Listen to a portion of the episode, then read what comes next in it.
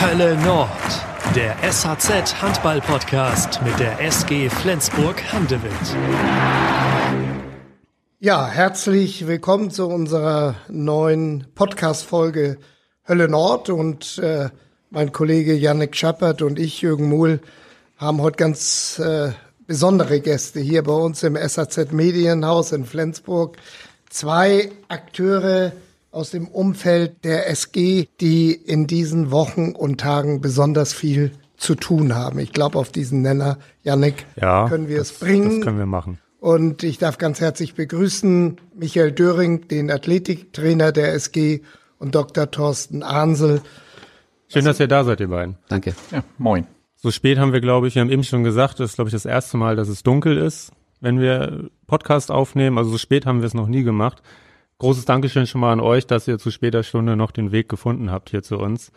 Thorsten nach einem langen Tag in der Praxis, die er ja nebenbei, oh nebenbei ist gut, die er ja hauptsächlich äh, schmeißt mit seiner Frau.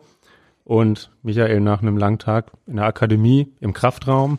Auch, genau, richtig. Im Büro, wie du es ja nennst. Ja. Wir steigen mal ein mit einer Entweder-Oder-Fragerunde. Das läuft heute natürlich genauso. Und äh, Jürgen und Michael fangen an sozusagen.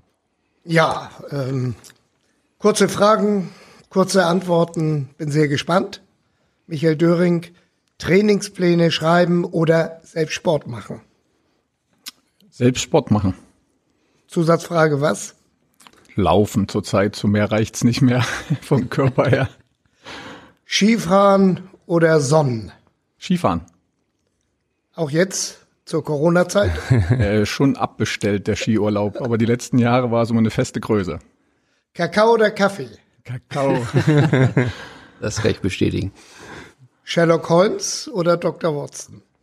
Ich glaube Sherlock Holmes. Das müssen wir eigentlich kurz aufklären.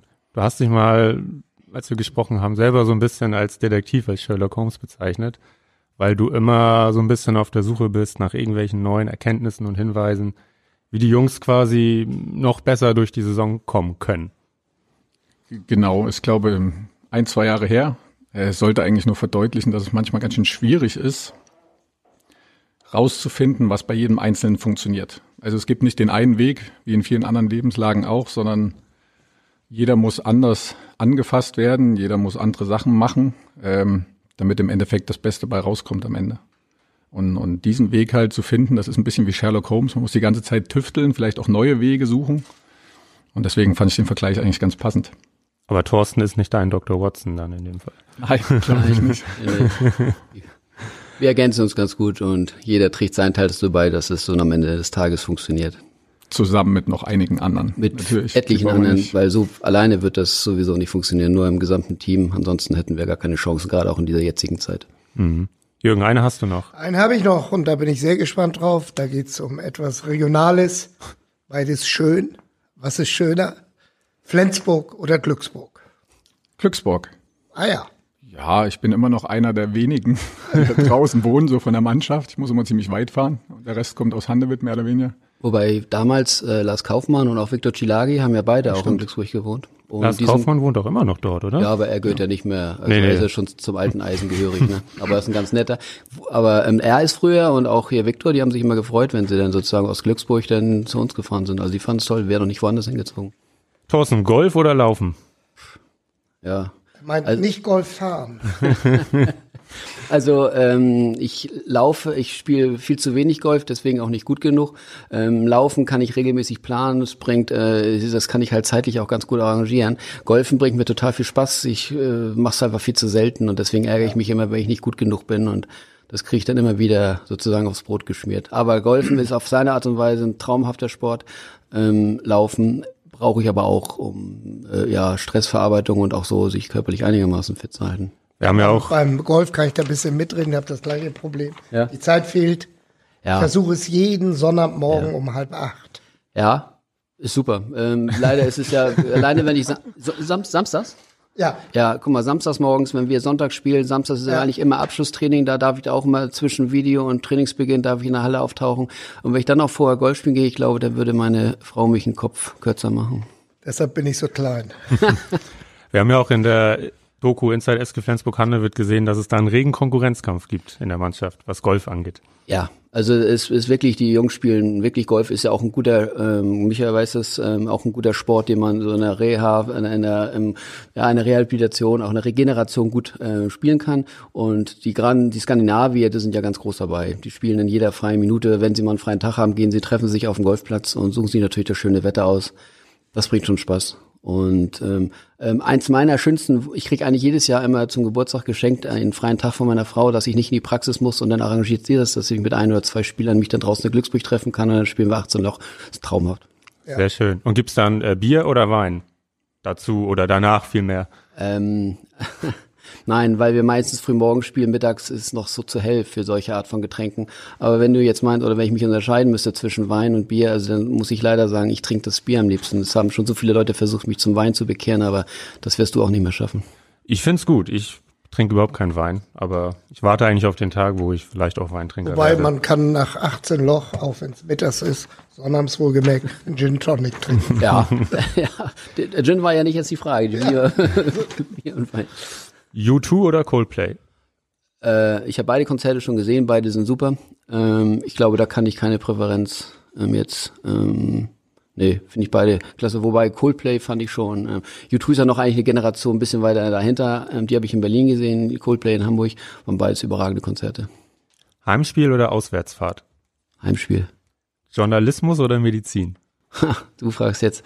Also ursprünglich war es ja mal mein Plan, ähm, äh, hier Sportjournalist zu werden, wollte ich mal. Ich habe früher mal Volontar Volont ein Volontariat gemacht oder ein Praktikum bei Hans-Werner Klönner und Jan Wrege noch und direkt nach meinem Abi und dann musste ich zur Bundeswehr und ich wurde dann verdonnert, hier Sanitäter zu werden, obwohl ich kein Blut sehen konnte, nur damit ich heimatnah sein durfte und da fing ich dann an, mich so ein bisschen für die Medizin zu interessieren. Also ähm, ich glaube, ich wäre nie von alleine auf den Gedanken gekommen, äh, Medizin zu studieren. Also das hätten meine Lehrer mir auch nicht geraten, glaube ich. Und jetzt, ja, bist du mittendrin. Liebe Grüße an dieser Stelle an Hans Werner, ehemaliger Kollege und Jan immer noch lieber Kollege. Ja. Also, falls, falls ja. Sie das hören, genau, dann genau. richten wir das so aus. Ja, gestern, wir sehen ja Montagabend auf, haben wir schon gesagt, relativ spät sitzen wir hier. Ähm, gestern 32-22 gegen Coburg gewonnen. Das ist erstmal schön. 40. Bundesliga-Heimsieg in Folge. Das ist auch sehr schön. Neuer Vereinsrekord. Aber Thorsten, das war viel zu tun für dich gestern. Und ich glaube, das ging vorm Spiel schon los. Mario Steinhauser stand dann am Ende nicht im Kader. Ähm, war das irgendwie eine Entscheidung, die du mit getroffen hast dann, wo du das letzte Wort hattest? Also ähm, ich muss sagen, seit wir diesen jetzigen Trainerstart haben, ist es das Arbeiten miteinander deutlich einfacher geworden. Also wir haben wirklich ähm, der Trainer äh, akzeptiert auch die medizinische Meinung und man kann wirklich, also das ist eine gemeinsame Entscheidung, die man trifft. Natürlich muss ich als Mediziner aus meinem Blickwinkel ähm, agieren und auch reagieren, aber man bespricht es gemeinsam mit dem Trainerstab. Wenn ich natürlich eine Verletzung sehe, die ein Spiel nicht möglich macht, dann wird auch der, hört der Trainer, Athletiktrainer, die hören dann auch auf, dann wird die gemeinsame Reha geplant und dann wird das Spiel auch nicht spielen. Also Entscheidungen werden gemeinsam getroffen, aber man hört in, im letzten Augenblick schon darauf, was man dann auch als Mediziner sagt. Bei Steini war das so, der hatte ähm, äh, hat muskuläre Probleme im Bereich der Adduktoren, ähm, der Oberschenkelmuskulatur und ähm, das Risiko, ihn spielen zu lassen, wäre viel zu groß gewesen. Er hätte auch gar nicht so laufen können und deswegen lag die Last bei Lass es fahren an dem Abend. Gibt es äh, solche Situationen im Handball oft, dass kurz vor dem Anpfiff ähm, sich noch Verletzungen ereignen? Also wir haben häufig, dass wir erst unmittelbar vor Spielbeginn sagen, dass derjenige spielen kann oder nicht. Wir beobachten die Spieler noch beim Aufwärmen. Wir, ähm, ähm, ich sitze meistens beim Aufwärmen schon draußen. Auch Michael sitzt manchmal da und guckt. Wir, wir schauen uns die Bewegungsmuster der Spieler an. Man sieht es ja auch. Man kennt die Spieler ja auch im Einzelnen über ja. viele Jahre schon. Und ähm, wenn wir sagen, wir geben eigentlich grünes Licht, er soll sich mal richtig warm machen und es geht, dann, dann lassen wir ihn spielen. Wenn wir aber feststellen, äh, er versucht es oder er verkrampft oder nimmt gewisse Schonhaltung an, dann muss man auch kurz vor Spielbeginn ähm, nochmal die Aufstellung ändern und ähm, dann werden auch mal kurz äh, auf diesem, auf diesem Board, was dann in der Kabine mit der Aufstellung dann auch drin steht, dann wird auch mal kurz nochmal der eine Name durchgestrichen und durch den anderen ergänzt. Und dann früh im Spiel wurde es äh, noch einer weniger sozusagen. Michael, du warst anders als Thorsten nicht in der Halle gestern gegen Coburg. Hast es am Fernseher angeguckt, nehme ich mal an. Genau. Also ich folge eigentlich den Spielen fast immer nur zu Hause. Äh, da sitze ich mit meiner Technik und meinen Daten. Äh, kennt ja diese so, Sensoren, ja. Daten ja. und so weiter. Und habe auch eine viel bessere Möglichkeit, mir alle Situationen mal anzugucken. mhm. äh, weil man ja doch die Chance hat eines Replays im Fernsehen. Ähm, deswegen bevorzuge ich das. Das finde ich immer ganz interessant. Jana Kreber hat mal hier im Podcast erzählt, dass sie teilweise überhaupt gar nicht weiß, wer gerade ein Tor geworfen hat, äh, wie steht, weil sie auf ganz andere Dinge achtet als ein Zuschauer oder, oder Pressevertreter. Wie ist es bei dir, Michael? Könntest du immer sagen, wer gerade ein Tor geworfen hat oder liegt dein Hauptaugenmerk auch ganz woanders? Nein, also das glaube ich, kriege ich noch mit. Aber es ist sicherlich richtig, dass ich andere Sachen wahrnehme als der normale Zuschauer. Also man guckt dann wirklich auf, auf Spielanteile, man guckt auf Bewegungsmuster. Ähm, ja, man, man schaut schon auf andere Sachen, weil man natürlich einen anderen Schwerpunkt hat. Ähm, so dementsprechend, klar. Die SG, Thorsten, geht am Stock, trifft dieser Titel zu? Ja, im Moment muss man schon sagen, dass wir so ein paar Probleme haben. Ähm, es betrifft natürlich auch die anderen Mannschaften der Liga. Das darf man ja nicht äh, jetzt nur auf unsere Mannschaft ähm, fokussieren, aber ähm, wir haben schon personell arge Probleme, auch in den letzten Wochen, Monaten. Da ist natürlich, ähm, das Trainerteam ist dann natürlich noch ein bisschen mehr involvierter, weil wir natürlich ähm, den gesamten Abwehr-Mittelblock ersetzen mussten. Ähm, hier Johannes Goller, Simon Hall, Jakob Heinl, das sind ja alle Spieler, um die herum auch die ganze Abwehr aufgebaut wurde. Dazu kamen natürlich noch die anderen Fälzungen. Also wir hatten schon einiges zu tun, zu improvisieren und äh, musste einiges ergänzt werden. Also dieses Jahr ist schon kein einfaches jetzt aus medizinischer Sicht. Ich hatte eben schon gesagt, dass relativ früh dann gegen Coburg noch ein weiterer Spieler ausgeschieden ist, nämlich Magnus Röth.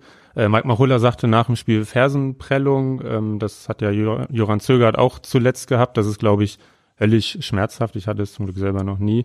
Ähm, macht das Handballspielen schwierig bei 100 Prozent. Und dann 46. Minute, lass es fahren, tritt auf den Fuß seines Gegenspielers. Da haben wir natürlich, Thorsten, auch äh, Fragen von den Fans bekommen im Vorfeld der Aufnahme jetzt. Ähm, wie, wie geht's Lasse denn?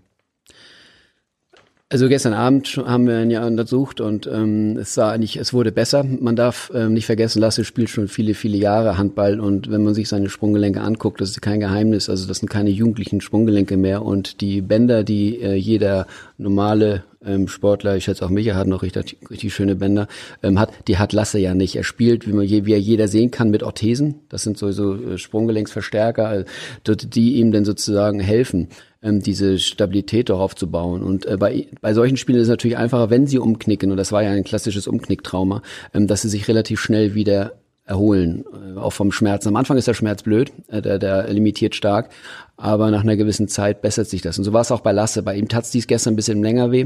Wir haben noch ähm, untersucht gestern und ähm, im Laufe des Abends wurde es besser. Ich habe heute Morgen nochmal mit ihm telefoniert und es ging ihm auch weiter gut. Und ähm, so dass ich auch keine ähm, Röntgenuntersuchung heute geplant habe, weil ich gehe davon aus, ähm, ähm, dass das jetzt sich in den nächsten Tagen wieder deutlich bessern wird. Ist das nach so einem Ereignis Pflicht, dass der Spieler am nächsten Morgen sich nochmal meldet und berichtet, wie es über Nacht sich entwickelt hat? Ähm, Nein, es gibt, äh, ja, also sagen wir so, die, einige Spieler melden sich automatisch und einige Spieler müssen angerufen werden. Aber am Ende des Tages findet die Kommunikation statt. Ja. Michael, in so einer Situation mit zahlreichen angeschlagenen Spielern, was heißt das für dich? Ist da noch mehr Individualität gefragt, eben mit dem Spieler das Training zu machen, mit dem anderen das? Ja, also es setzt einen auf jeden Fall in eine neue Situation, neue Herausforderungen, weil man muss sich natürlich einerseits um die Spieler kümmern, die jetzt ausfallen, versuchen dann halt zusammen mit der medizinischen Abteilung dafür zu sorgen, dass wir sie schnellstmöglich zurückkriegen. Ähm, bedeutet natürlich Reha-Training, weil sofortige Zurückkehr aufs Spielfeld ist jetzt an sich ja auch nicht machbar, äh, auch wenn jetzt die Verletzung möglicherweise verheilt ist. Und das nächste, was dazu kommt, ist, man muss natürlich überlegen, dass jetzt auf die noch vorhandenen Spieler eine komplett andere Belastung zukommt. Also Thorsten hat es gerade schon mal erwähnt, Mittelblock fällt aus, äh, nahezu bevor unsere Vorbereitung überhaupt losgeht. Bevor wir ins Trainingslager fahren, äh, ist Goller weg. Äh, Im ersten Spiel im Trainingslager ist Heinl weg. Ja, da fangen natürlich jetzt die, an Trainer, äh, die Trainer an zu rotieren. Wen stelle ich jetzt dahin? Dann stellen wir da Röttmar hin. Äh, dann stellen wir Simon Hall dahin. Simon Hall, naja, kommt erst zurück vom Kreuzband. Äh, Rött, naja, der kriegt schon immer viel Kloppe auf dem Weg nach vorne, jetzt auch noch hinten. Ähm, da sind natürlich plötzlich Belastungen, die anders sich darstellen, als es machen würden, wären wir jetzt mit einem Folgenkader. Und da war es natürlich in den letzten Jahren, ähm, war man ein bisschen glücklicher. Ich sage bewusst auch mal glücklicher. Ähm, weil es gibt natürlich nichts Schöneres, als zum Training zu kommen. Man guckt sich mit, mit dem Physiotherapeuten an, der Arzt kommt, man guckt sich an und sagt, ja, ist doch schön, alle sind auf dem Feld. Davon hat man eigentlich ganz viele Situationen. Zurzeit ist es leider nicht so, aber wir hoffen halt, dass wir in der einen oder anderen Zeit, in ein paar Wochen, ein paar Monaten auch wieder da sind, dass wir mehr Spieler haben, die dann zum Einsatz kommen können. Wie ist es eigentlich bei Simon halt? Ähm, Kreuzbandriss im, im letzten Jahr, im Oktober, ähm, dann ganz lange natürlich nicht gespielt und dann hat er gleich eine hohe Belastung. Ähm, man sieht's ja, das ist nicht zu übersehen, er, er läuft nicht ganz rund. Was ist da eigentlich ähm, das Problem? Ist es einfach so, wenn ja ein verletztes Bein gleich so eine hohe Belastung bekommt, dass es das nicht so gut wegsteckt? Na, ich glaube, wir waren sehr, sehr vorsichtig mit Simon halt. Also wir sind insgesamt, glaube ich, sehr zurückhaltend, was das angeht, wenn wir Leute spielen lassen. Ähm, dann wollen wir sie auch gerne spielen lassen, ohne dass es eine erhöhte Gefahr haben, sich zu verletzen. Äh, bei Simon Halt ist es jetzt so, dass ich einen Kreuzbandriss zugezogen hatte, letzten Oktober. Ähm, das heißt, wir sind jetzt schon im ja, 12., 13. Monat, ähm, haben eine lange Phase gehabt mit Aufbautraining. Es kam sicherlich eine Corona-Phase dazu, wo es das nicht so einfach war. Man konnte nicht gemeinsam trainieren. Es war einigermaßen individuelles Training notwendig und so weiter und so fort. Das hat sicherlich nicht einfacher gemacht. Aber er kam richtig gut zurück, kam richtig fit zurück, er hat jetzt aber Probleme mit seiner Patellasehne. Und das ist auch dort, wo man ein Stück entnommen hat, um sein Kreuzband zu reproduzieren. Ähm, beziehungsweise eine, eine Plastik oder eine, der Arzt kennt sich da besser aus. Ich will da jetzt gar nicht so weit drauf reinkommen. Danke. Das ist super. Danke. Ähm, und, und das macht natürlich ab und zu ein paar Probleme, weil er wird natürlich, er ist groß gewachsen, er ist nicht der leichteste in der Mannschaft, ohne jetzt zu viel zu verraten. Ähm, da kommt natürlich eine hohe Belastung auf ihn zu, auf diese Patellasehne auf ihn zu. Äh, und ist halt ein Entzündungszustand, der doch einige Schmerzen verursacht. Und genau deswegen läuft er halt jetzt manchmal so, wie er läuft. Also er, er sah schon viel, viel besser aus nach der Kreuzbandsache und nach dem Reha-Training und rannte über den Speedcourt, also Schnelligkeitstraining und war super schnell unterwegs. Aber klar, jetzt kam diese Belastung dazu über, über Patellasehne und das ein oder andere Problem und das bedeutet halt, dass es noch nicht ganz so rund aussieht. Da wäre dann also eine, eine Pause eigentlich das, das das Mittel. Ja, oder? nein, da, da muss, ja, ich, vielleicht hat der Arzt auch eine andere Meinung, aber ich komme mal mit meiner. ähm, wir, wir versuchen ihn ja wirklich zu, so weit zu entlassen, dass wir jetzt sagen, wir konzentrieren uns auf Abwehr. Ne? Ähm, mhm. Wir halten ihn erstmal raus, so weit wie es geht, aus dem Angriffsverhalten. Ab und zu darf er mal mit nach vorne laufen, aber ansonsten Schwerpunkt Abwehr, um die Gesamtbelastung gering zu halten. Wir haben auch seine Woche komplett anders geplant, weil er auch weiterhin noch zusätzliches Krafttraining macht äh, um, um wirklich sicherzustellen, dass wir da jegliches Defizit ausgleichen, äh, was möglicherweise nach so einer Verletzung einfach noch mit dabei sein kann. Ähm, aber wir glauben schon, dass wir das hinkriegen, mit der jetzigen Belastung über die Zeit dorthin zu kommen, dass er beschwerdefrei wird. Aber ja, jeder, der es kennt, der schon mal eine Schienbeinentzündung hat oder eine Patellasehnenentzündung, der weiß, dass das nicht von dieser auf der nächsten Woche geht. Und auch eine komplette Pause nicht unbedingt hilfreich sein muss. Also würde ich jetzt mal sagen. Thorsten. Äh, du hast wie immer recht. Also ähm, das kann ich nur bestätigen. Letztendlich muss man ganz klar sagen, dass die ähm, die Beschwerden, die er jetzt hat, haben nichts mit der Kreuzband-OP, also mit dem direkten Kreuzband zu tun. Das ist wirklich die Patellasehne, die äußerst schmerzhaft sein kann. Und ähm, seit es den Herrn Döring hier bei uns gibt, kriegt ja jeder Spieler, gerade auch die Verletzten oder Spieler, die sich in der Rekonvaleszenz befinden, kriegen ja individuelle Trainingspläne, wo es genau darauf ähm, geachtet wird, ähm, was sie machen, was sie nicht machen sollen. Und ähm, das ist schon wichtig wichtig und es ist viel, viel wichtiger, als wenn man jetzt sagt, von wem fahren wir eine Woche nach Hause zu seiner Familie und tun nichts. Das wäre absolut kontraproduktiv. Also das ist schon äh, wichtig, dass sie weiter im Training bleiben, äh, spezifisch trainiert werden und das findet hier schon statt. Super, vielen Dank, dass ihr da uns diesen Einblick mal gegeben habt. Ja, ähm, das, Simon, hattest du ja gestern auch kurz in Behandlung, da war aber umgeknickt. Das hatte jetzt mit dem Knie, glaube ich, nichts zu tun. Nee, es war äh, zwei Korrigier Wochen. Das war, meinst du das Sprunggelenk oder meinst du die Lippe? Also es war, einmal war er umgeknickt mit dem, äh, da hat er auch so ein Subinationstrauma, also ein Umknicktrauma mit dem Fuß. Das haben wir dann auch komprimiert, also hat ein Tape bekommen von Jana mir und dann hat er aber auch gleich weitergespielt. Es war früher schon mal umgeknickt, äh, das also keine ähm, hier ähm, letztendlich Einschränkung, keine wesentliche. Und dann hat er ja nochmal ähm, einen Cut im Bereich der, ähm, der Lippe, der Unterlippe gehabt. Aber auch da äh, macht man nichts, da muss einfach ein bisschen, das schmeckt ein bisschen blutig, aber das, das geht. Aber man kann schon sagen, gestern war viel zu tun für dich, auch während des Spiels. Was nach dem Spiel passiert, sieht man natürlich in der Regel eher nicht so. Aber du hattest auch während des Spiels ja, zwei, ja. drei, vier Einsätze mit ja. Jana zusammen natürlich. Ja, also das ist wollte gerade sagen, also mit Jan, das ist natürlich dann so ein aus äh, gemeinsames Arbeiten und wie, wie der Jan auch damals sagte, man guckt während des Spiels schon, versucht man die ganzen ähm, äh, Abläufe genau zu sehen. Also wir gucken häufig nicht hin, wer das Tor wirft, sondern wir versuchen schon die Abläufe, die Bewegungsabläufe zu verstehen, damit man auch die Verletzungsabläufe einigermaßen gut mitkriegt Ist nicht immer ganz so einfach, weil wir sitzen da relativ weit außen und ähm, die Trainer wackeln vor einem her, was ja wichtig ist, aber ähm, man kriegt nicht immer alles mit. Aber entscheidend sind, wie gesagt, die Verletzungsabläufe, die Micha denn, wie er uns ja beigebracht hat, von zu Hause vom Fernseher besser angucken kann. Wir kriegen das natürlich aus der ersten Reihe mit, aber nicht immer optimal, aber das ist für uns entscheidend.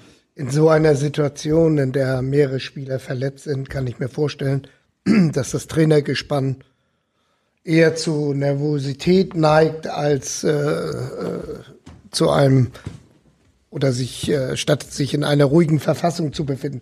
Ist es so, so stelle ich mir das vor, dass der Trainer denn ja fast jeden Tag ankommt und sagt, Doc, hier, was ist nun los? Können wir den nicht bald wieder und den?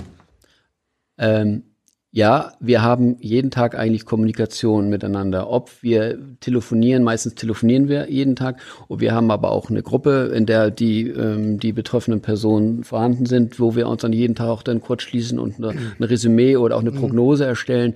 Also eigentlich kann man schon sagen, dass wir täglich Kontakt haben. Und natürlich vor oder nach Spielen mit Verletzung ist man besonders nervös und es finden häufigere Gespräche statt Verhandlungen manchmal auch untereinander, aber ähm, äh, am Ende des Tages treffen wir, glaube ich, schon gemeinsam. Was, was heißt Verhandlung? Ja, man muss gucken. Äh, Micha sagte selbst, wir müssen Spieler schonen halten muss man schon. Man kann ihn nicht Abwehr und Angriff spielen lassen. Das kommt einfach zu früh für ihn. Dann ist aber die Frage, mein Gott, jetzt habe ich einen ähm, Steinhauser, der verletzt ist. Jetzt ist ja auch Swan ausgefallen. Was macht man jetzt? Gut, in diesem Augenblick haben wir nicht diskutiert, da hat der Trainer entschieden. Aber es gibt ja immer wieder Konstellationen, wo man ähm, dann auch mal ähm, ja Kompromisse eingehen muss, wo man sagen muss, den setze ich jetzt da ein, obwohl er noch nicht so ganz fit ist, kann man das trotzdem ähm, rechtfertigen als Doktor oder ähm, solche Diskussionen führen wir auch.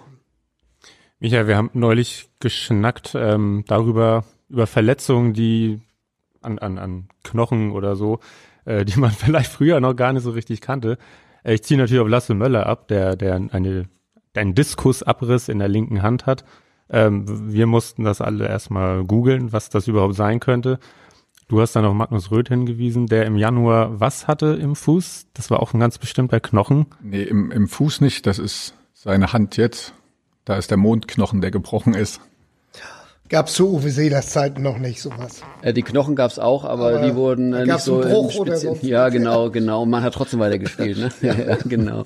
Nein, ja, das waren Mittelhandknochen, die dann gebrochen waren und ähm, ähm, ja, es ist jetzt halt bei Lasse Möller, dass ähm, ähm, dieser das ist Diskus, das ist so eine Verbindung ähm, im, in der Mittelhand, die wichtig ist, auch wenn es nicht sein Wurfarm ist und die sehr kompliziert war und ähm, dementsprechend versorgt wurde und ja, kriegt gleich von Micha die, die Reha-Programme für die nächsten Wochen, Monate und wir hoffen dann, dass er schnellstmöglich fit ist. Ähm, er fragt ja ständig, so wie Goller denn auch nachher, Geht's nicht wieder los? Kann ich nicht wieder? Das ist dann wie auf dem Bazar manchmal. Also ja. wenn man sich mit den Jungs unterhält, wann, wann kann ich wieder starten? Jetzt wie bei Goller, jetzt gehe ich wieder laufen. Aber da sind, das, das ist wichtig, dass dann wir dann mit einer Stimme und mit einer Sprache sprechen und nicht der eine dann das sagt, der andere dann leuchtet zum nächsten. Und also das ist schon wichtig, dass wir, dass wir vorab kommunizieren und das sind halt diese Gruppen oder diese regelmäßigen Telefonate, die dann auch stattfinden.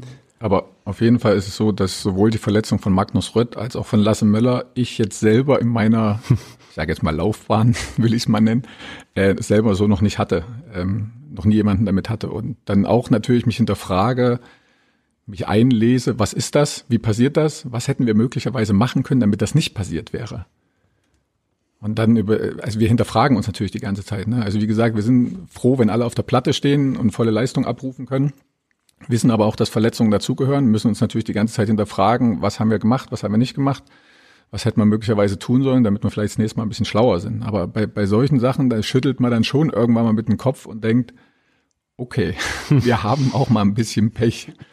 Ähm, und wie gesagt, das macht die Situation natürlich für die anderen Spieler erstmal nicht einfacher. Gerade jetzt mit diesem engen Programm und mit den, egal ob es jetzt Champions League ist und so weiter und so fort, die ganzen Belastungen, die dazukommen, das sind dann natürlich neue Herausforderungen, die uns dann tagtäglich treffen. Tauscht man sich in euren äh, Positionen auch manchmal mit den Kollegen von anderen Clubs aus?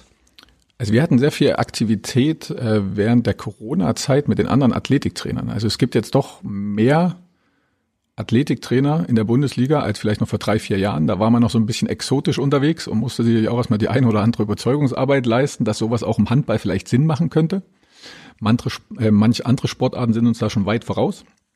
Und da gab es natürlich jetzt im Hinblick auf Corona und niemand hat das zuvor erlebt, natürlich schon Austausch, wie gehen wir mit dieser Situation um, wann steigen wir wieder ein, wo liegen die Schwerpunkte, welche Risiken haben wir.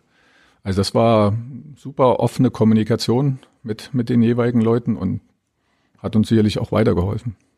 Das ist ja super. Du hast äh, mal gesagt, früher war es eher so das Modell Trainer, Co-Trainer und äh, die haben dann alles gemacht so. Aber wie du schon sagst, heute ja wissen Trainer auch oder können einschätzen, dass sie da sich viel breiter aufstellen müssen. Im Handball ist dann natürlich immer noch das Thema, ähm, wie das, da ist ja einfach nicht so viel Geld im Spiel, da kannst du dir nicht wie im Fußball riesen Trainerteams leisten.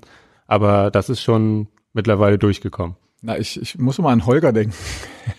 Der lacht sich immer kaputt, wenn er die Mannschaftsfotos angeguckt hat und irgendwann die Anzahl der Leute, die so ein komisches T-Shirt anhaben, äh, größer ist als die Anzahl deren, die ein Spieltrikot anhaben. Ähm, aber ja, wenn man sich NBA anguckt, also Basketball, NFL, Eishockey und so weiter und so fort, also viel amerikanisch geprägte Sportarten natürlich, Rugby und so. Also was da zum Teil an Wissenschaft, an, an Personal, an Manpower reingebracht wird, Fußball sicherlich auch. Also das, das Geld ist auf jeden Fall da. Ob sie es immer sinnvoll nutzen, ist eine andere Frage.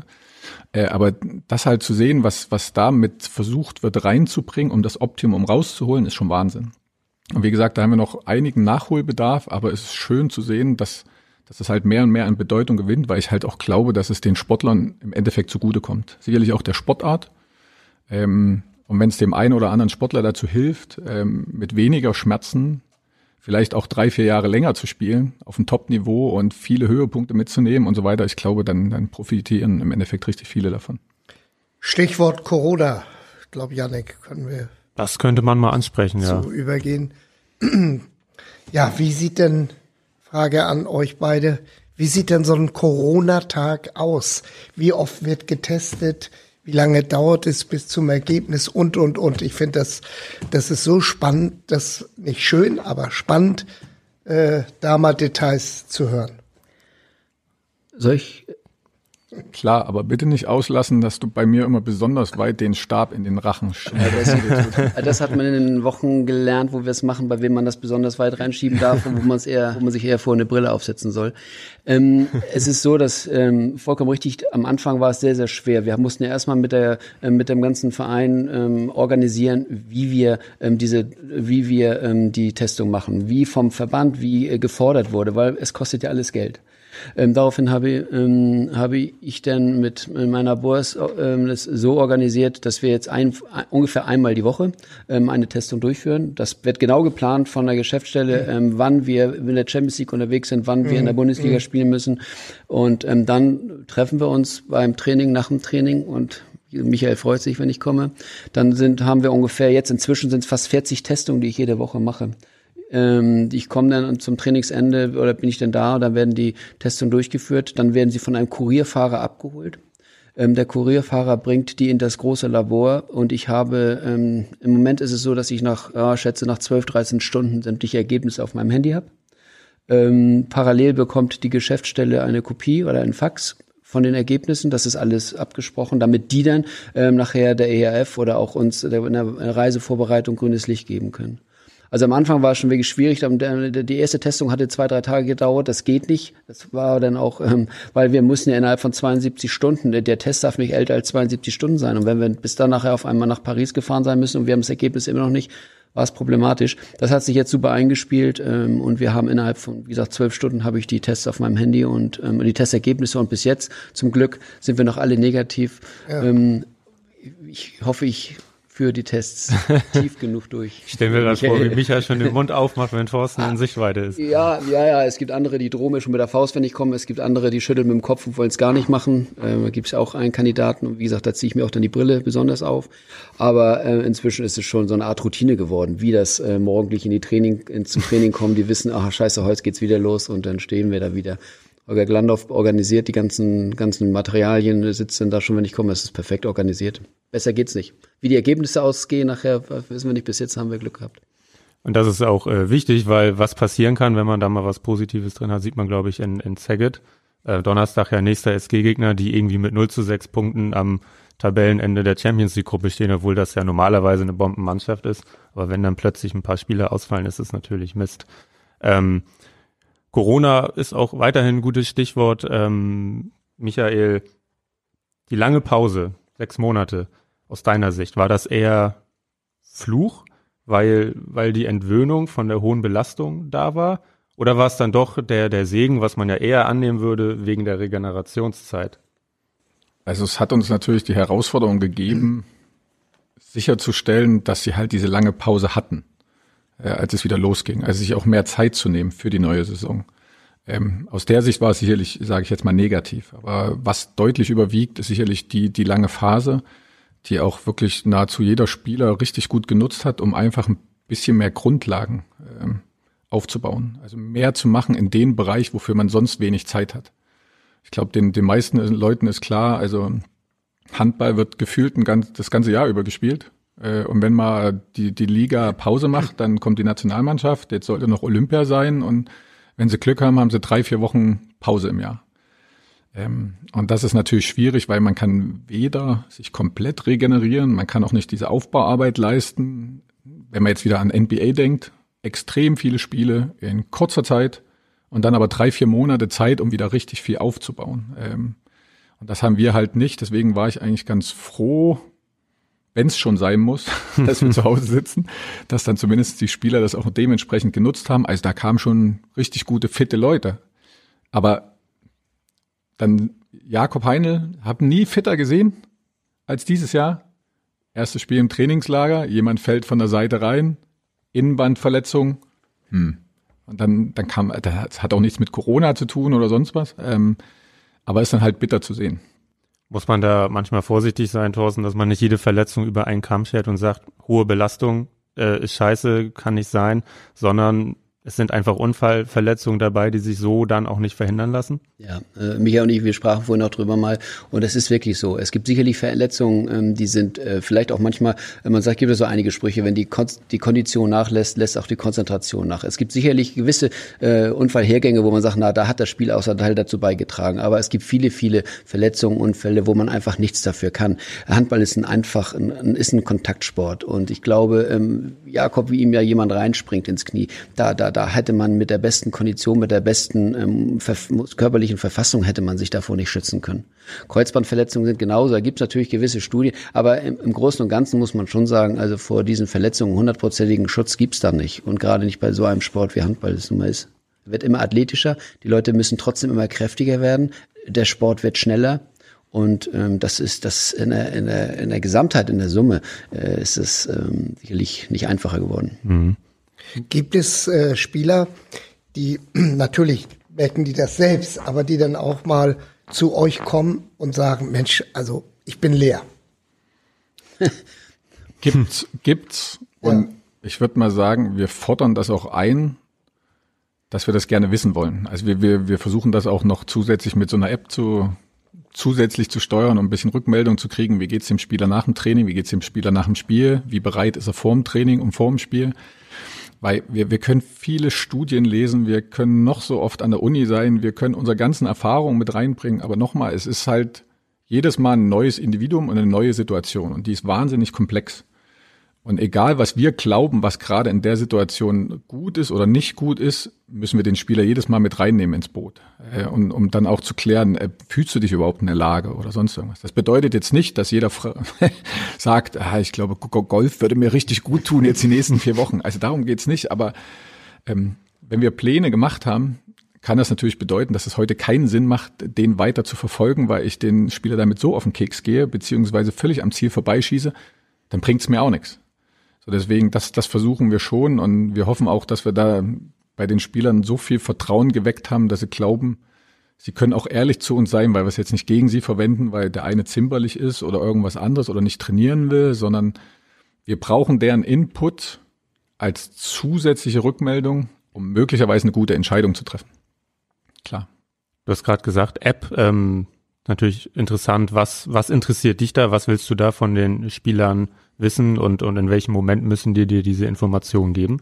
Na, es, also es, wir, wir können viele Daten heutzutage schon. Bundesliga, Kinexon, Chip im Nacken. Ich weiß genau, wie viele Meter die gelaufen sind, mit welchem Tempo und was weiß ich nicht alles. Ähm, ich kann sie testen ohne Ende. Aber wie gesagt, die subjektive Thematik kommt nicht mit rein. Und wir wissen es auch, ich kann einmal fünf Kilometer laufen, fühle mich super und zwei Tage später laufe ich fünf Kilometer und mir geht's wirklich völlig daneben.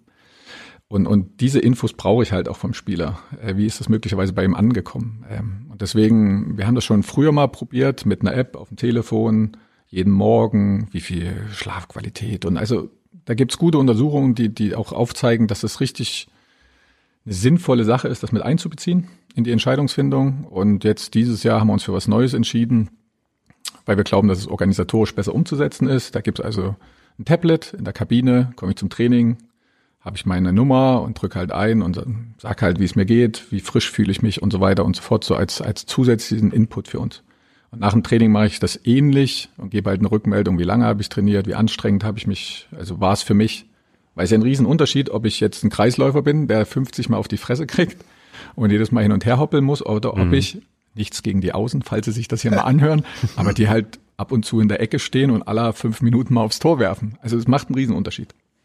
Welche, welche, das ist ja interessant, welche Faktoren können dann das Belastungsempfinden des Individuums sozusagen äh, beeinflussen? Alles. Alles. Das also kann wie sein. Wie ich geschlafen? Wie? Das kann sein, das Kind ist nachts aufgewacht und die Frau konnte und nicht und oder ich habe einen Film geguckt oder wir mussten fliegen oder ein bisschen Erkältung hier. Also es kann wirklich alles sein. Deswegen das ist Wahnsinn, was damit reinspielt und gerade deswegen wirkten auch gleiche Belastung extrem unterschiedlich. Und deswegen ist nur ein kleiner Baustein, aber wir wollen ihn gerne mit nutzen. Und mhm. vielleicht sind wir nur ein einziges Mal von 5000 Versuchen schlauer, aber vielleicht macht das dann einen Unterschied. Und da wir die Spieler ja, ja, es ist ja so, wir kennen die Spieler ja über die vielen Jahre ja wirklich gut und wir wissen auch, wie die Hemmschwelle ist, wie die Leidenschwelle ist. Die ist ja auch bei den Spielern total unterschiedlich. Micha sprach jetzt hier Außenspieler an, Spieler äh, sprach die, ähm, die. Es gibt Spieler, die wir bei uns hatten, also ob es Mogensen ist, ob es ein Carlson war, die haben natürlich eine ganz andere, äh, einen ganz anderen Charakter jetzt oder nicht, nicht jetzt positiv oder negativ gesagt, aber das sind alles Individuen, die auch gewisse Schmerzen anders wahrnehmen, andere Belast Belastung anders wahrnehmen. Deswegen ist, ist es für uns auch ganz gut, weil wir halt über Jahre täglich halt kennen und sehen, ähm, dass man das natürlich dann mit einbringen muss in diesen Knopfdruck, den die auf das Tablet machen. Du wissen wir, aha, der hatte wieder diesen Knopfdruck gemacht. Was, mein, was will er uns damit heute sagen? Oder wie tickt er heute? Wie geht seiner Familie? Oder was ist da jetzt? Das sind, das sind so Sachen, die man dann natürlich ganz gut ähm, dann so ein bisschen zumindest objektivieren kann, obwohl das rein subjektive Daten sind. Also vielleicht, vielleicht ist es auch nochmal, das ersetzt natürlich nicht das individuelle Gespräch mit dem Spieler, aber es ermöglicht vielleicht einmal mehr einem deutlich zu machen, oh, ich müsste mal nachfragen, was ist denn da passiert? Also vielleicht sehe ich es dem Spieler diesmal nicht an, sehe dann aber, der Wert ist völlig daneben und dann stellt sich heraus, ja, seit drei Tagen kann er nicht einschlafen. Warum auch immer jetzt erstmal, aber das bedeutet natürlich, der ist nicht in dem Zustand, wie er normalerweise wäre, hätte einen ganz normalen Tagesablauf. Deswegen, wenn es einmal nur hilft, vielleicht eine Frage zu stellen, die man sonst nicht gestellt hätte, ist man auch wieder einen kleinen Schritt weiter.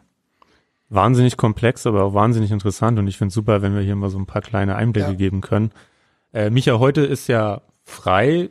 Ich, ist frei frei oder ist nur frei vom Mannschaftstraining und jeder hatte eine Aufgabe für zu Hause?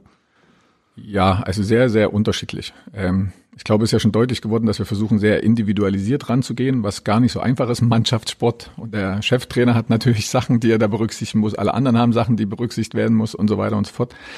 Aber jede Zeit, die wir haben, wollen wir natürlich auch gerne nutzen. Das heißt, es gibt dann gerne Vorschläge. Das ist immer bei diesem Thema, dass das natürlich auch gut ankommt, wenn sie eine Chance haben, zumindest mal Nein zu sagen. äh, aber es waren heute einige Spieler auch in der Akademie und haben dort trainiert und das reichte halt von, von Reha-Training. Golla, äh, Steini war da, hat ein paar Sachen gemacht und dann andere, die, die dann versuchen, ein bisschen leichtes Krafttraining zu machen. Bei den meisten ist es auch gut, jetzt mal zu Hause zu sein. Äh, wir haben morgen wieder ein Krafttraining vor uns ähm, wofür sie auch gerne ausgeruht sein müssten. Wir haben diese Woche noch zwei Spiele vor uns, ähm, wenn das alles so ganz normal weiterläuft, auch mit Checket.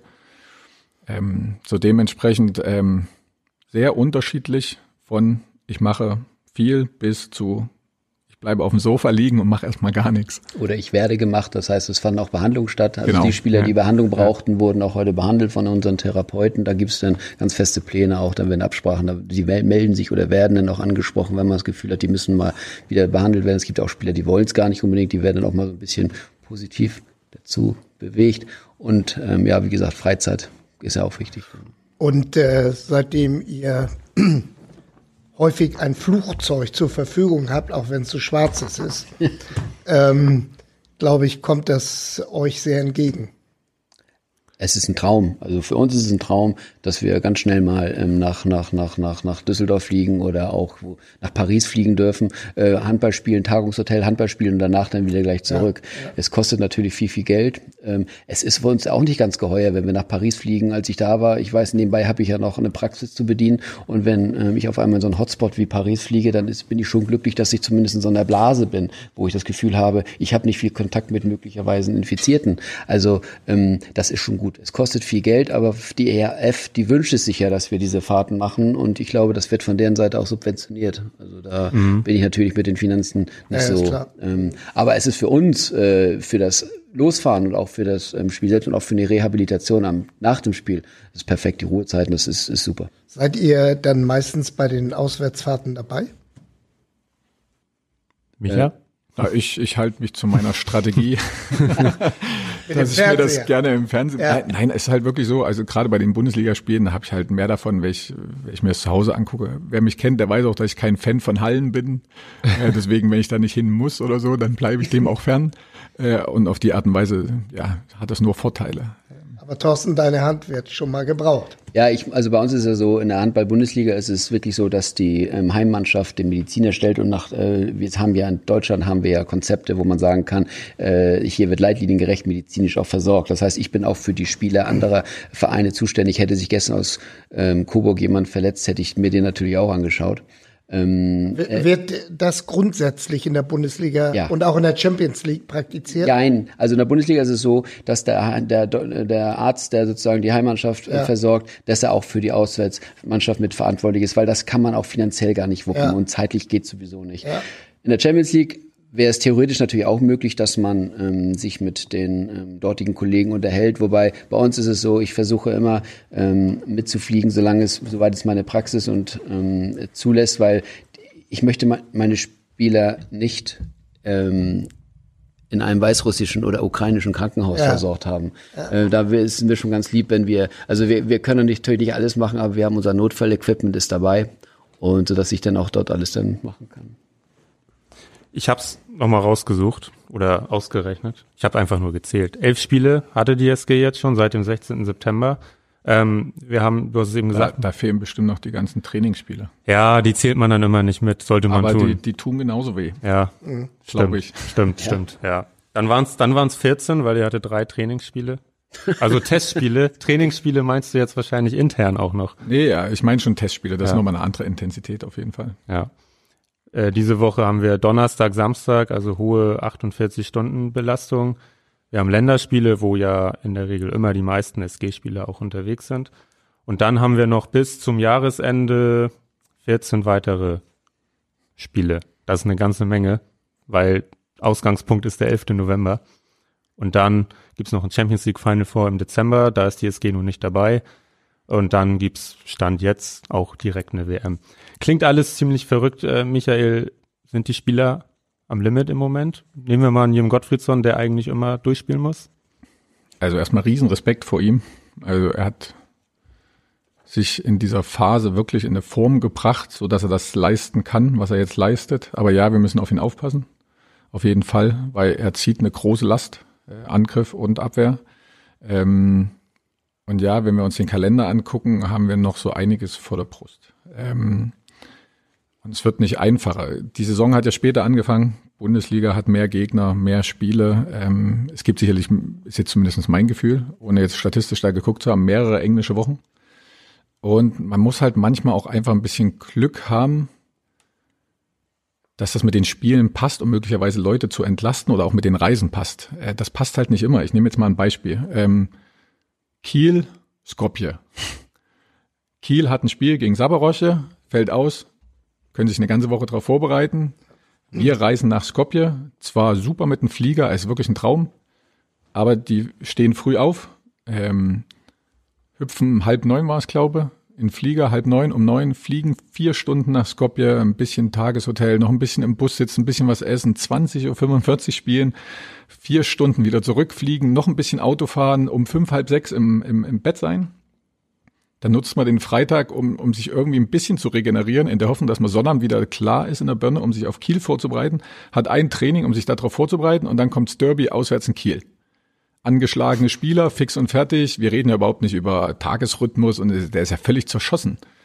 Ähm, und das wäre halt schon schöner. Also in der Situation habe ich natürlich Kiel beneidet. Ne? Und mhm. wenn wir jetzt diese Woche gu wieder gucken, jetzt fahren wir vor dem Auswärtsspiel eben beim, beim BRC, sicherlich ein sehr schwieriges Auswärtsspiel, müssen wir ausgerechnet nach Szeged. Mhm. Es hätte ja auch Olborg mal sein können. Ich weiß, wir haben jetzt Olborg dieses Jahr nicht in der Staffel oder so weiter, ja. aber das macht halt extrem viel aus, darf man nicht unterschätzen. Ja, es sind 60 Minuten Handball, aber was da alles mit dranhängt, das, das ermüdet. Also jeder, der mal acht Stunden im Flieger gesessen hat, der weiß, ist echt öde über die Zeit.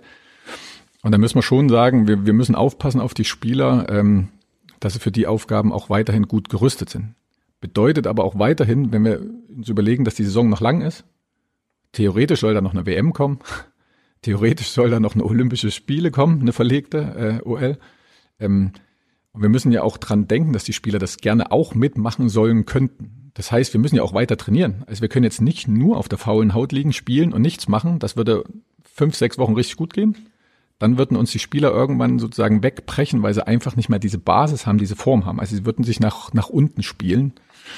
Und, und diese, diese Balance dahin zu kriegen, ist nicht so einfach. Bei so einer Konzentration äh, des Leistungsprozesses, äh, da muss ja auch der Kopf mitspielen. Und ähm, ich bringe einfach mal den Begriff, obwohl ich das nicht gern mag, aber ich äh, bringe den einfach mal ins Gespräch. Ist da die Gefahr eines Burnouts größer? Ja, also du sagst schon, Burnout ist ja ein modernes Wort geworden, auch in der normalen Arbeitswelt. Ich sage Arbeitswelt ja. in Anführungszeichen. Ja. Aber ich glaube schon, dass ähm, die Spieler manches Mal auch kaputt sind. Man darf nicht vergessen, das, was Micha gerade erzählt hat, die werden natürlich auch über die Tage dann von ihren Familien weitgehend getrennt. Die sind natürlich viel unterwegs. Jetzt, wenn es auch mal so Doppelspieltage wie jetzt in, in Ungarn und in Düsseldorf sind, sind sie weg. Äh, hängen zusammen, hängen ja sowieso täglich zusammen. Wenn das natürlich jetzt häufig ist, ist es schon mal so, dass natürlich auch so ein äh, Burnout, äh, so ein Erschöpfungssyndrom sich schon mal einstellen kann. Wenngleich natürlich die Spieler eigentlich lieber spielen als trainieren. Und ähm, englische Wochen sind uns in der Vergangenheit ja eigentlich noch immer relativ gut bekommen.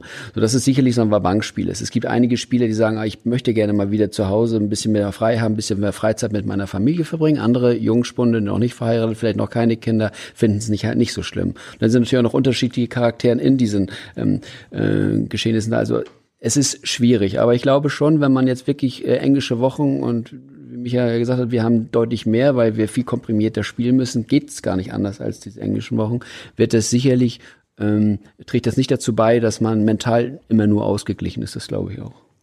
Thorsten, du sagst ja, die Jungs wollen ja auch viel spielen. Also ich von außen, ich reg mich jede Saison wieder über die Termindichte auf und, und sag dann auch, das ist zu viel ähm, wenn man mit den Spielern dann spricht, dann, dann sagen die ja auch oft, es ist schon okay, viel zu spielen.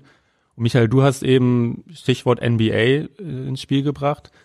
82 Saisonspiele und dann Playoffs, wo dann, ja, jetzt muss ich lügen, plus 20 Spiele vielleicht nochmal dazukommen für die Teams, die weit kommen. Aber das Ganze eben nur von Oktober bis Juni. Und der Rest ist Pause und wie du sagst, Zeit für Grundlagen. Das ist ja ein Modell, das, das, das wäre für den Handball vielleicht auch ganz gut, oder was meinst du? Es ist natürlich irgendwie schwer umsetzbar, aber jetzt in einer utopischen Welt. Wie wäre das? Ja, das liegt ja nicht in meinen Händen, würde ich mal sagen. Aber ja, ich glaube, Andy Schmid hat das vor zwei, drei Jahren mal gesagt. Er meinte halt auch, dass es eigentlich nicht das Problem ist, die, die vielen Spiele in der kurzen Zeit, sondern dass es einfach diese Phase überhaupt nicht gibt, wo man gar nicht spielt. Ähm, ich ich weiß nicht, ob das viele Spieler so sehen, ob das eine Mehrzahl der Spieler so sieht. Also für mich wäre es natürlich toll, wenn man eine größere Phase hätte, um, um eine Vorbereitung zu machen. Aber da sind ja so viele Interessen mit drin, so viele Verbände und Nationalmannschaften hier und ERF und IAF und wie sie alle heißen. Also das sind die Gegebenheiten, die wir haben. Wir, wir versuchen das Beste draus zu machen.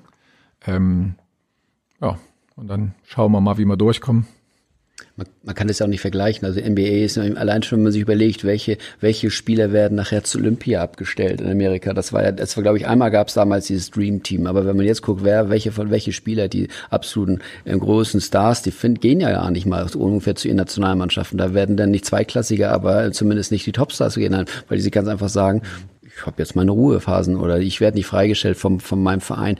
Da spielen schon, wie du auch sagtest, ganz andere Interessen auch eine Rolle. Ne? Das ist beim Handball, das ist beim Handball anders. Also die, unsere Spieler wollen Nationalmannschaft spielen und in den Verträgen steht drin, dass sie von ihren äh, Vereinsmannschaften freigestellt werden müssen. Und ähm, natürlich dürfen die nicht vergessen, wer sie am Ende des Tages bezahlt, aber es ist schon, häufig ist, sind das schon Konfliktpotenziale, sind manches Mal gegeben, wenn angeschlagene Spieler trotzdem zu ihren Nationalmannschaften gehen und die Belastung trotzdem dann aufrechterhalten wird und sie vielleicht auch dort vielleicht eingesetzt werden entgegen anderer Ansprache, Absprachen. Mhm. Das heißt, ja, also ich, die. Ich glaube auch, das, was man ja immer berücksichtigen muss, ist nicht mal, also wie gesagt, wir haben weniger Zeit dieses Jahr und zwei extra Mannschaften in der Bundesliga. Und was das riesige Problem ist, was es super attraktiv macht, wenn man deutscher Meister wird und so weiter und so fort, ist aber auch gleichzeitig die Herausforderung mit dem Spielmodus. Ne? Also ich war viele Jahre in Dänemark oder andere Nationen machen es ja auch, spielen mit Playoffs. Kann man sich jetzt streiten, ob das schön ist oder ob das nicht schön ist, aber ermöglicht natürlich die Möglichkeit, auch mal den einen oder anderen Spieler rauszulassen, weil ich sehe, ja, das reicht für die Platzierung, die ich brauche. Oder ich wohne in einem Land oder spiele in einem Land, Frankreich oder keine Ahnung, Ungarn, wo ich mir es halt auch mal leisten kann, meine Top-Athleten draußen zu lassen für drei, vier Spiele und es viel einfacher eine Spannung aufzubauen.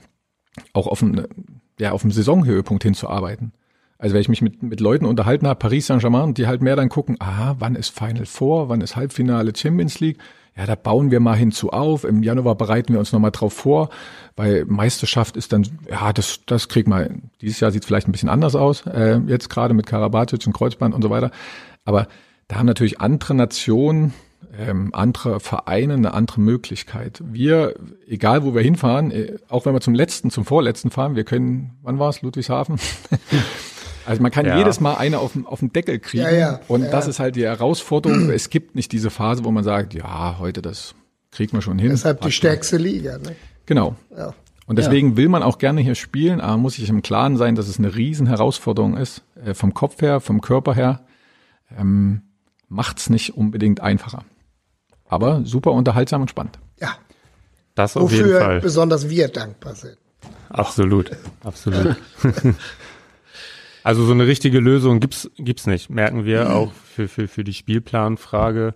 Ja, Vorschläge gibt's ja da ja. genug. Und aber wie gesagt, das sind halt diese unterschiedlichen Interessen, die mit reinspielen. Und wenn das bedeutet weniger Mannschaften in der Liga, wenn das bedeutet weniger Spielzeit hier, dann fliegen dort Fernsehgelder weg, dann ist vielleicht dort nur aller zwei Jahre ein Saisonhöhepunkt und nicht jede. Also dann es, es betrifft ja immer irgendjemanden und die wettern dann eher dagegen und so geht es halt die ganze Zeit. Aber deswegen, ich glaube, das liegt in den richtigen Gremien, die haben davon Ahnung und die beschäftigen sich damit und da gibt es auch die ein oder andere Veränderung in der Zukunft. Aber wie gesagt, wir gucken auf das, was wir für Rahmenbedingungen haben und versuchen da weniger Fehler zu machen als alle anderen und dann am Ende so hoch wie möglich weit oben zu stehen. Wunderbar. Wir ja. sind schon wir haben viel länger über das Ganze gesprochen, als wir wollten. Wir wollten nämlich eigentlich auch noch ein bisschen über euch sprechen. Das machen wir jetzt auch trotzdem noch. Ähm, also das Thema Belastung, alles super interessant. Ähm, vielen Dank nochmal, dass ihr da so ein bisschen erzählt habt.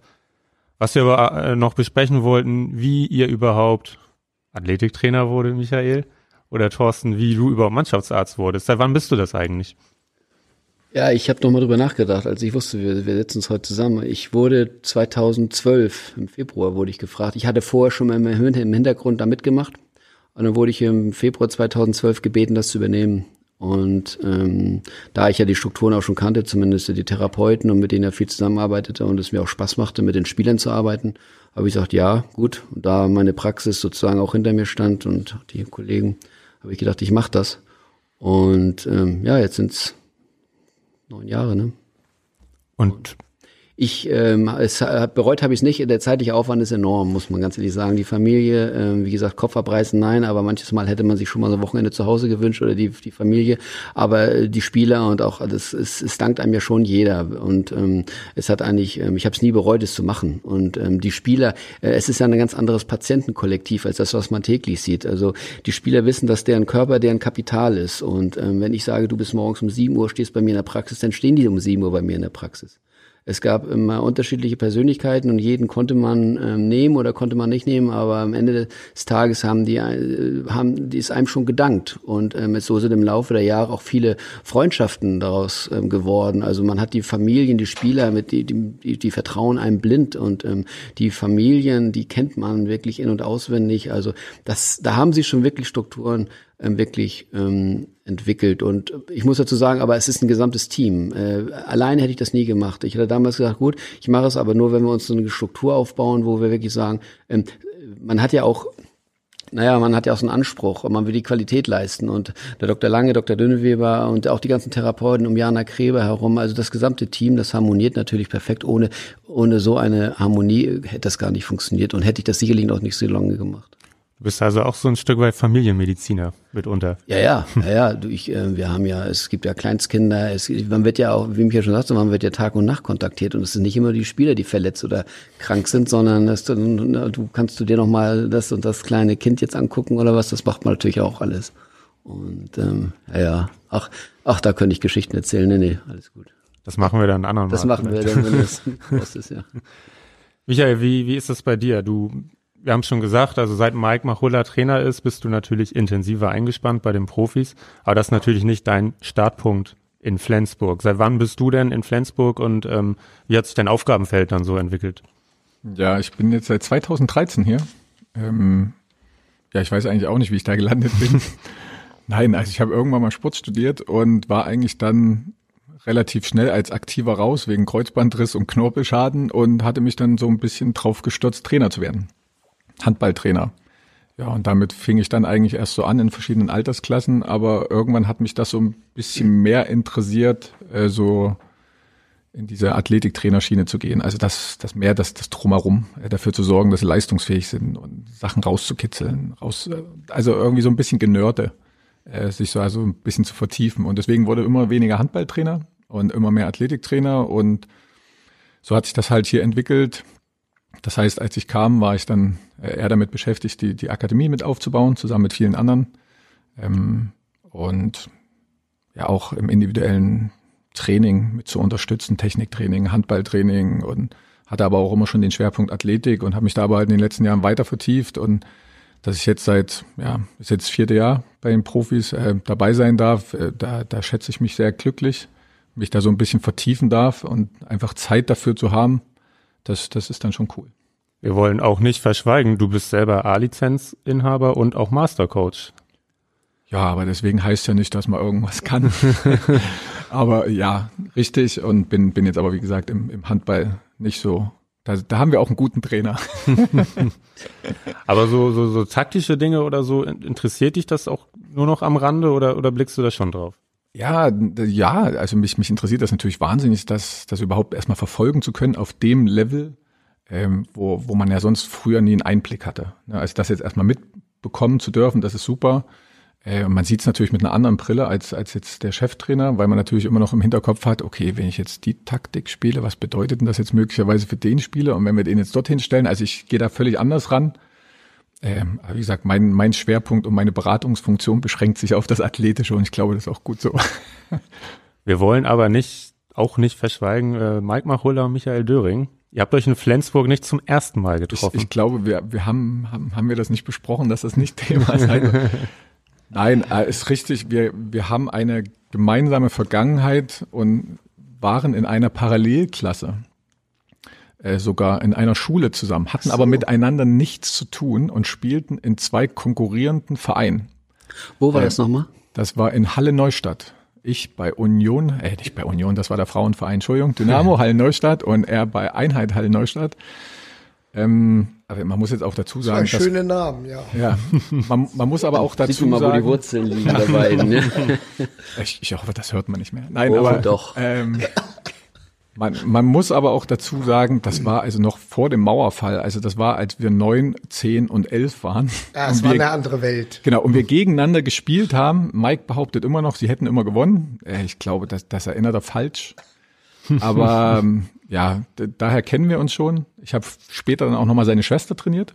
Ähm, da haben wir uns dann auch nochmal kurz äh, getroffen, aber eigentlich nie Wörter miteinander gewechselt. Also wir hatten, wie gesagt, richtige Erzfeinde. Und dann jetzt in Flensburg erstmal wieder getroffen und dass sich das jetzt zu so einer Zusammenarbeit entwickelt hat, war damals jetzt noch nicht abzusehen. Mike, habe ich das Gefühl, behauptet oft, dass er in allen Dingen gewinnt. Also ich kann natürlich ja. nicht, nicht einordnen, ob es wirklich so ist, aber ich habe da schon vom Pedal-Tennis, haben wir hier schon gehört, Jürgen. Ich glaube deswegen auch, das unterstützt meine These, dass er sich da falsch erinnert. ja. Aber das Ganze war dann schon Thema. Also früher, als, als er dich dann angesprochen hat.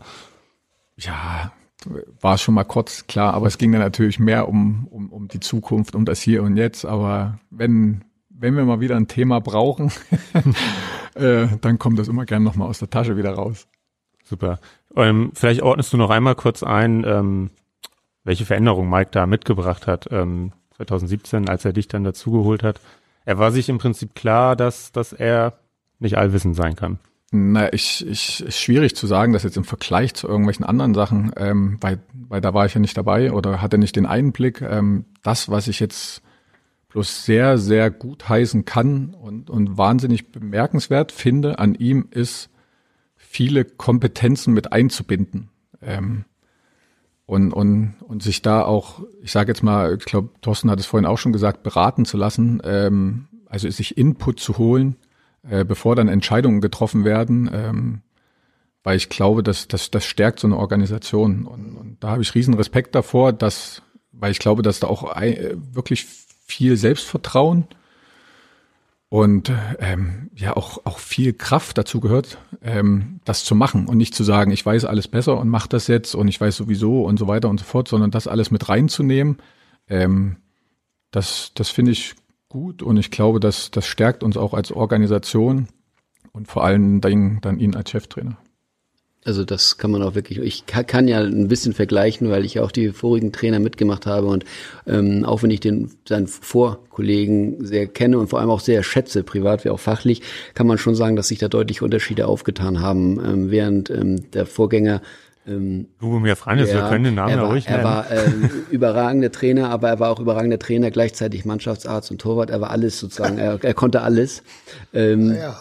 Währenddessen ist es jetzt schon bei Mike so, und das äh, ist das, was mich ja sagt, er hat sich dann wirklich auch, er verlässt sich auf die Akquise der, ähm, der, ähm, der jeweiligen Person, ob es Athletiktrainer ist, ob es der Physiotherapeut ist, ob es der Doktor ist. Ähm, da verlässt er sich drauf und gibt dann auch äh, denen recht. Oder äh, man diskutiert zwar, aber, aber dann trotzdem ist es nachher so, ja gut, wenn du so sagst, dann ist es so. Und das ist wirklich das, was Mike auch auszeichnet, muss ich ganz ehrlich sagen. Es hat sich eigentlich wie eine Linie so die, durch die letzten Jahre und das, das bringt auch Spaß. Deswegen haben wir auch wirklich die Freude, miteinander zu arbeiten, weil man das Gefühl hat, man wird nicht nur wertgeschätzt, sondern das ist wirklich ein gemeinsames Arbeiten. Mhm. Und es hat ja auch Erfolg gebracht, definitiv. Ja, glaub ja. Ja, ja kann man so sagen. Wir haben die angepeilte Stunde schon leicht überschritten, aber wir müssen noch kurz zu den Fanfragen kommen. Natürlich haben viele Leute gefragt, wie es wie es den verletzten Spielern geht. Das ist natürlich immer von Interesse. Aber Michael, ähm, Mike Harberger will wissen von dir, wie oft werden Mobilisations- und Stabilisationsübungen mit ins Training eingebaut? Das muss ja ein Fachmann sein, der Fan. Ey, so Absolut. Oft, so oft wie möglich. Also eigentlich in jedem Training. Und da ist natürlich der Unterschied aber auch wieder da. Es gibt welche, die haben eher Probleme in fehlender Stabilität. Und es gibt welche, die sind echt einfach nur steif und denen tut das mal gut, sich ein bisschen zu mobilisieren, zu bewegen, zu dehnen und so weiter. Es ist halt sehr, sehr unterschiedlich und dementsprechend gibt man den Spieler wieder was ein bisschen an der Hand, aber es sollte jedes Mal stattfinden. Mit ein paar Zusatzschichten für den einen oder anderen Spieler. Man hat es auch in der Doku gesehen, da wer, wer da nicht der große Fan von von ist. Es gibt ja. einige. Ja. Dazu passt auch Siljas Frage, ähm, ob auch turnerische Elemente eingebaut werden, um zum Beispiel ähm, das Hinfallen tatsächlich so ein bisschen ja besser zu machen. Das machen wir nicht. Nee. Ähm, also ich kenne das natürlich selber aus dem Nachwuchsbereich, ähm, dass man da viel macht im, im Hinblick auf ähm, Bewegungserfahrung, dass die lernen, ähm, mit, sage ich mal, Rolle rückwärts und verschiedenen anderen Sachen zurechtzukommen, weil das natürlich hilft auch in so einer Situation. Aber jetzt hier im, im, absoluten Spitzenbereich, dann trainiert man doch sehr, sehr, sehr spezifisch auf der Position und, und automatisiert Bewegungsabläufe. Da ist die Phase für, für sowas und die Zeit auch überhaupt nicht gegeben. So, so fragt, magst du lieber Kraft oder Ausdauer? Ich selber oder zu trainieren? Das ist offen bei dieser Frage. Das kannst du dir aussuchen oder auf beides eingehen. Also selber trainieren, lieber laufen. jetzt ist das zum Glück jetzt hier nicht mit Video, deswegen sieht man das nicht, dass hier das Kraftpaket wie Golla sitzt, sondern etwas schnellere. Ähm, und Training, äh, das, das hat eigentlich alles seine Vor- und Nachteile. Also ist auch mal schön, die Leute irgendwie über die, die Laufbahn zu schicken. Ähm, aber um sich dann nicht irgendwelche Klagen anzuhören, also dieses Jahr bin ich ja fast immer mitgelaufen in der Vorbereitung. Ähm, aber nee, da, da gibt's eigentlich jetzt nicht so Thorsten, abgesehen davon, äh, wie es Lasses Warn und Co. geht, wollte E. Westermann von dir wissen, was denn dein Heimat-Golfclub ist. Das hier draußen in Bockheimweg habe ich gehört, ist ein Golfclub. Das ist der Förde Golfclub, das ist ein ganz toller Golfclub, den ich leider viel zu, sehen, viel zu selten sehe, aber ich habe viele, viele Freunde, Kollegen haben mir erzählt, dass das so einer der schönsten Golfplätze hier oben im Norden ist. Das sagt äh, jeder Club von sich. Das glaube ich auch. Das glaube ich auch. Also ich halt dagegen mit meinem Club Luasand. Kennst guck, guck mal, genau, deswegen stocke ich, weil den habe ich nie gespielt. Ich habe ähm, ich hab hier im Umkreis schon mal mit also zwei gespielt und da finde ich unseren immer noch am schönsten. Aber es gibt zum Beispiel Benningsgar draußen, jeder hat ja seine eigenen Vor- und Nachteile. Ich finde schon, also aber ich glaube, da bin ich nicht, äh, dafür spiele ich einfach zu selten und dann zu wenig Orten. Aber ich finde Glücksbrüche schon schöner Golfclub und da bin ich auch Mitglied. Schade, dass wir kein Video haben, hätten wir Michaels Gesichtsausdruck jetzt eben gehabt. Wieso? Beim Golffachgespräch. Ja. Jürgen, ich glaube, wir haben's. Ja, das war mächtig interessant, glaube ich, auch für uns beide. Also sehr viel Neues habe ich zumindest hier erfahren. Absolut. Und natürlich, das wissen wir auch, ist eine Stunde viel zu wenig, um über all diese Themen irgendwie in, die, in der Tiefe zu sprechen. Aber ich glaube, wir konnten trotzdem gute Einblicke geben. Vielen Dank, Michael, vielen Dank, Thorsten, dass ihr da wart zu später Gerne. Stunde. Gerne. Ähm, ja, gute, gute Reise kann man euch, weiß nicht, musst du nach, mit nach Ungarn, Thorsten? Mike, muss ich mit? ja, also der Plan ist, dass ich mitfahre, dass ich fahren würde. Am, wir fliegen ja am Donnerstag nach Jacket. Wir spielen dann direkt danach nach Budapest, äh, hier Flughafen, Hotel und dann am morgens nach weiter fliege ich noch mit der Mannschaft nach Düsseldorf und von dort würde ich dann mit Holger Glandorf fahren wir dann direkt nach Flensburg, weil ich dann natürlich auch noch andere Sachen zu tun habe. Die Mannschaft bleibt dort. Das ist der Plan. Ja. Ob das jetzt stattfindet, ob jetzt Corona uns noch einen Strich durch die Rechnung macht, das kann ich nicht sagen. Ja. Dann wünschen wir eine gute Reise. Michael, viel Spaß vorm Fernseher. Ja, danke. Und euch vielen Dank fürs Zuhören. Ähm, alle Folgen, Hölle Nord Folgen sind ja auf saz.de, auf Spotify, Apple Podcast und allen anderen bekannten Podcast, ja, Plattformen verfügbar. Wenn ihr Fragen an uns habt oder Anregungen, dann schreibt uns bei Facebook, Instagram oder per Mail an audio.saz.de. Und ansonsten hören wir uns demnächst wieder in der Hölle Nord. Bleibt alle gesund, passt auf euch auf.